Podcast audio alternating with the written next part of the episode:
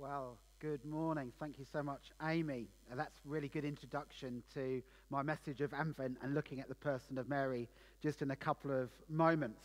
But if it's your first time with us, a particular welcome to you, whether you're watching on YouTube or Facebook, currently live, or watching it later on. Thank you for joining with us today, and a hi to all of our members of Jubilee Church this morning. And my name is Steve Whittington, and I'm on the leadership uh, team here at Jubilee. And we've already prayed for our wider work of Regions Beyond in Mexico. Uh, but God's also at work in the UK through our Regions Beyond churches. And I'm currently responsible for helping to raise up church planters to send to the city of Birmingham. And we had our second prayer meeting uh, just last week. And it's wonderful to see who God is raising up to send to that city. And we're looking to plant maybe four or five churches there in the city of Birmingham in the next one to two years. And of course, here in our city of Hull, God is also at work, and we're so thrilled that Freedom Church will be launching in the new year in the north of Hull. So let's keep praying uh, for the team as we begin to prepare and plan to meet on Sundays at some point early in the new year. Well, last week we started our sermon series on Advent, and wasn't it preached powerfully by Hannah Degay? Please go back and watch it if you missed it. Well, Advent, as we've already mentioned uh, today, it is the period of time before uh, Christmas. It's the counting down. It's the time of expectation and leading to the birth of Jesus. And this week in our Christmas story, we're going to look at Mary's encounter with the angel Gabriel and what it teaches us about Jesus, the Son who's to be born, and her response. So let's read the story together in Luke chapter 1, and we're going to look at verses 29 to 35. It says this In the sixth month of Elizabeth's pregnancy, God sent the angel Gabriel to Nazareth, a town in Galilee, to a virgin pledged to be married to a man named Joseph, a descendant of David. The virgin's name was Mary. The angel went to her and said, Greetings, you are highly favored. The Lord is with you. Mary was greatly troubled at his words and wondered what kind of greeting this might be. But the angel said to her, Do not be afraid, Mary. You have found favor with God. You will conceive and give birth to a son, and you are to call him Jesus. He will be great, and he will be called the Son of the Most High. The Lord God will give him the throne of his father David, and he will reign over Jacob's descendants forever. His kingdom will never end. How will this be? Mary asked the angels, Since I'm a virgin. The angel answered, The Holy Spirit will come on you, and the power of the Most High will overshadow you. So the Holy One to be born will be called the Son of God. So here we have Mary, a teenage virgin, who's suddenly met by an angel and told that she will now give birth. I wonder, can you imagine the shock, the surprise, the, the questions that you would have? And then the angel explains who this baby will be. And maybe at the time, I don't think she would have been able to take it all in. However, she saw this baby born and grew and become a man. She saw the miracles, the healings. She experienced his holiness and purity and ultimately saw him die on a cross and then resurrected from the dead. She did understand that she had carried the very Savior of the world in her womb. And in the words of Gabriel, we can see this clearly. And that's how us look at them as we think what are the things that the Gabriel did say to Mary about this baby to be born? Well, the first thing is this that Jesus was fully human. It says, You will conceive and give birth to a son. Yes, born of the Virgin Mary by the Holy Spirit.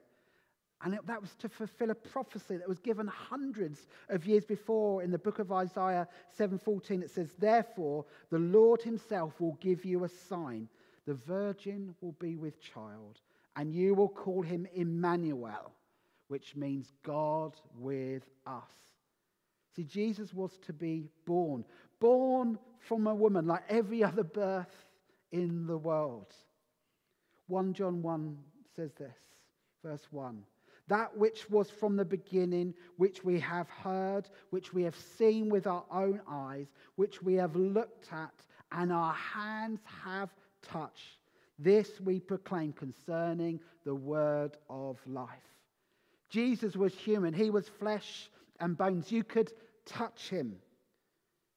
John 1 says, 14 says this, and the word became flesh and dwelt among us. And we have seen his glory, glory as of the only Son from the Father, full of grace and truth. The Word, Jesus, became flesh. See, Jesus had humanity, was just like us.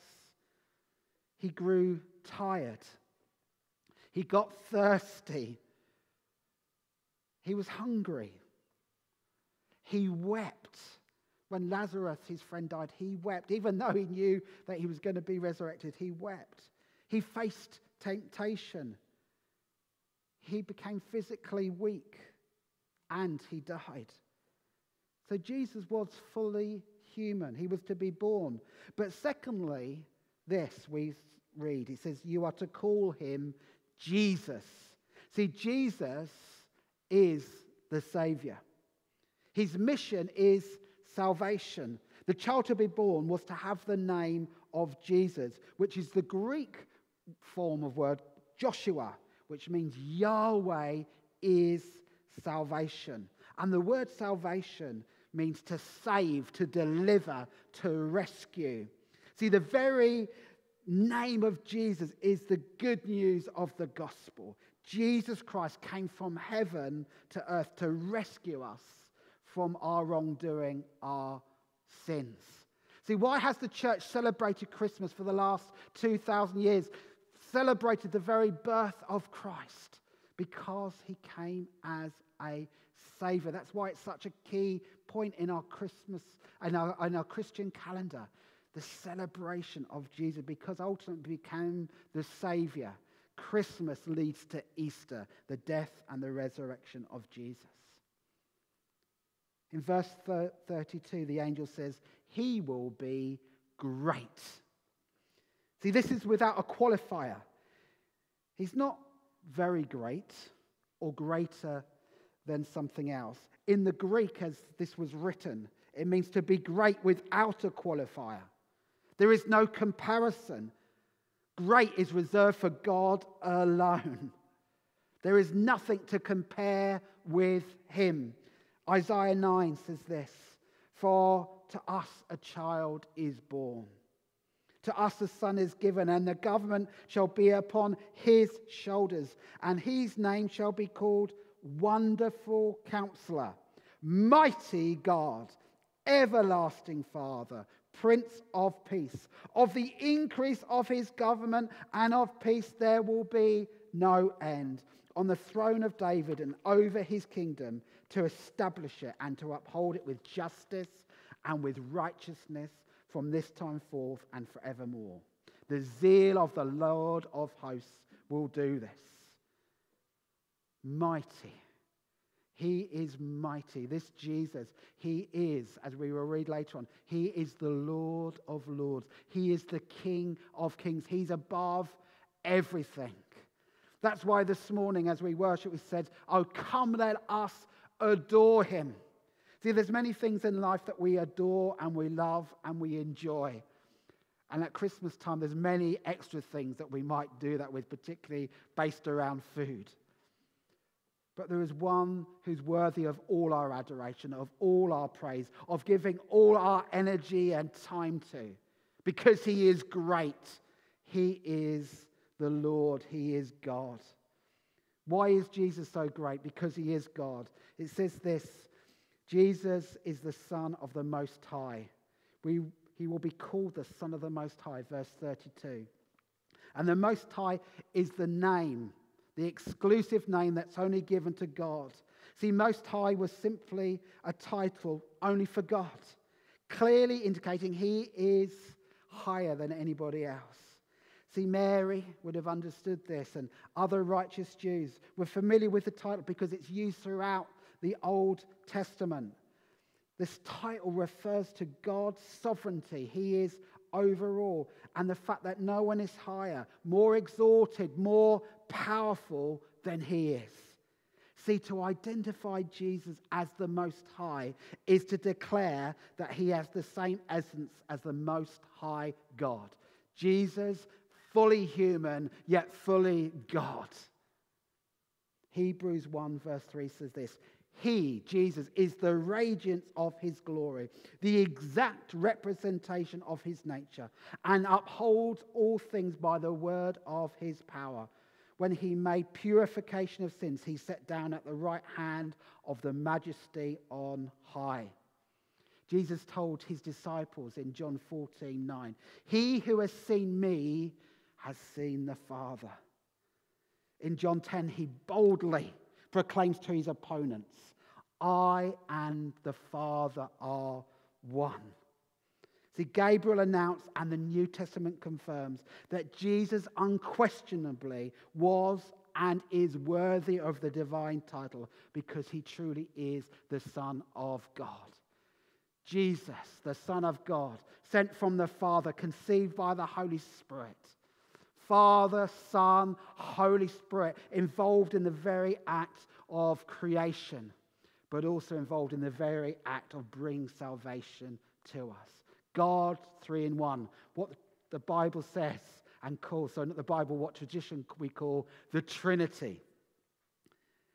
John 1 1, 2, and the other verse is this In the beginning was the Word. The Word is talking of Jesus. And the Word was with God, and the Word was God. He was with God in the beginning. No one has seen God but the one and only Son, who is himself God and is in closest relationship with the Father, has made him known. So here is this Jesus to be born, fully human, yet also fully God, the Son of the Most High. And fifthly, it says of this He will be given the throne of David, and he will reign over the house of Jacob. Verse 33. David, King David, was one of Israel's most celebrated and successful kings. And it says, from his seed would come the Messiah. And we see this throne that's mentioned, David's throne in Ezekiel 21. And the throne is a picture of having authority and power over an area. For King David, it was a physical area for a season. But for Jesus, when it is given to him, it will be for everything. It will last forever. See, the house of Jacob means the same thing as the family of Jacob. That is the children of Israel. It's the same as saying now that Jesus reigns and rules over his own church and people forever. He is the Lord of all. He is the head of the church. And the seventh thing the angel says is he says his kingdom will have no end. And this is emphasized throughout the word of God. Hebrews 12 28 says, God is going to establish a kingdom that cannot be shaken. Of course, everything we know in this world is shakable.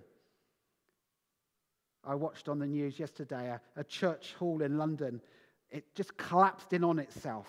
See, buildings crumble, companies, companies in our city go into bankruptcy.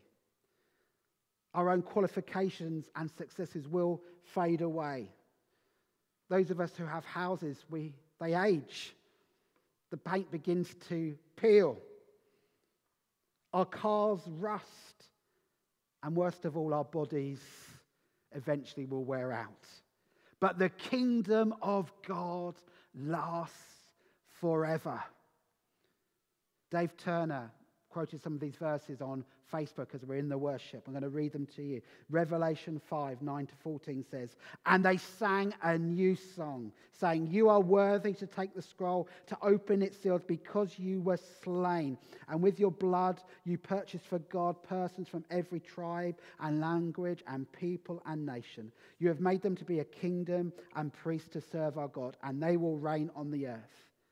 Then I looked and heard the sound of many angels, numbering thousands upon thousands and ten thousands, ten thousand. They circled the throne and the living creatures and the elders. In a loud voice, they were saying, Worthy is the Lamb who was slain to receive power and wealth and wisdom and strength and honor and praise and glory. Then I heard every creature in heaven and earth and under the earth and the sea and all that is in them saying, To him who sits on the throne and to the Lamb be praise and honor and glory and power. What for? Ever and ever. See, this morning, if you've received Jesus Christ as your Savior, if you've asked Him to forgive your sin, your wrongdoing, you've asked Him to become your Savior, you realize you need rescuing of your wrongdoing.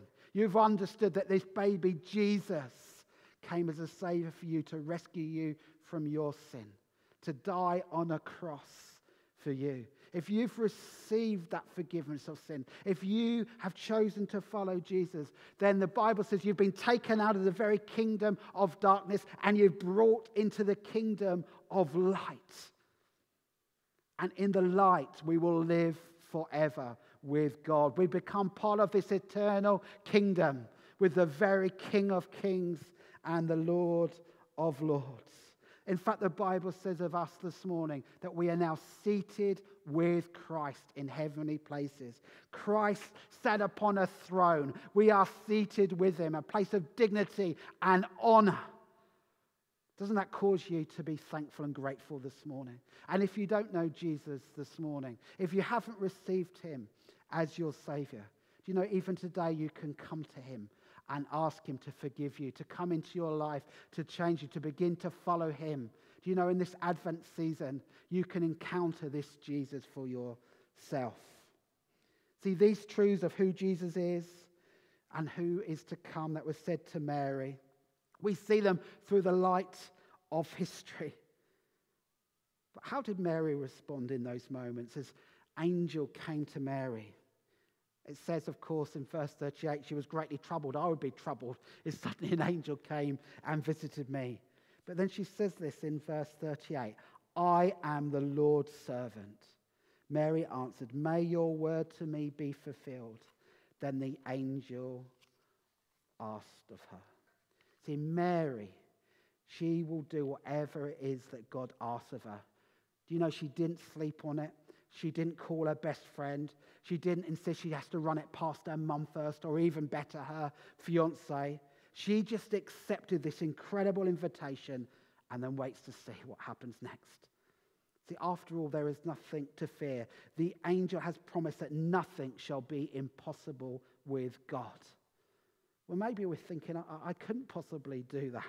However, the angel promises not only Mary, but declares the truth that nothing can be impossible with God. See, things may be impossible when you try to do them alone, but nothing is impossible with God.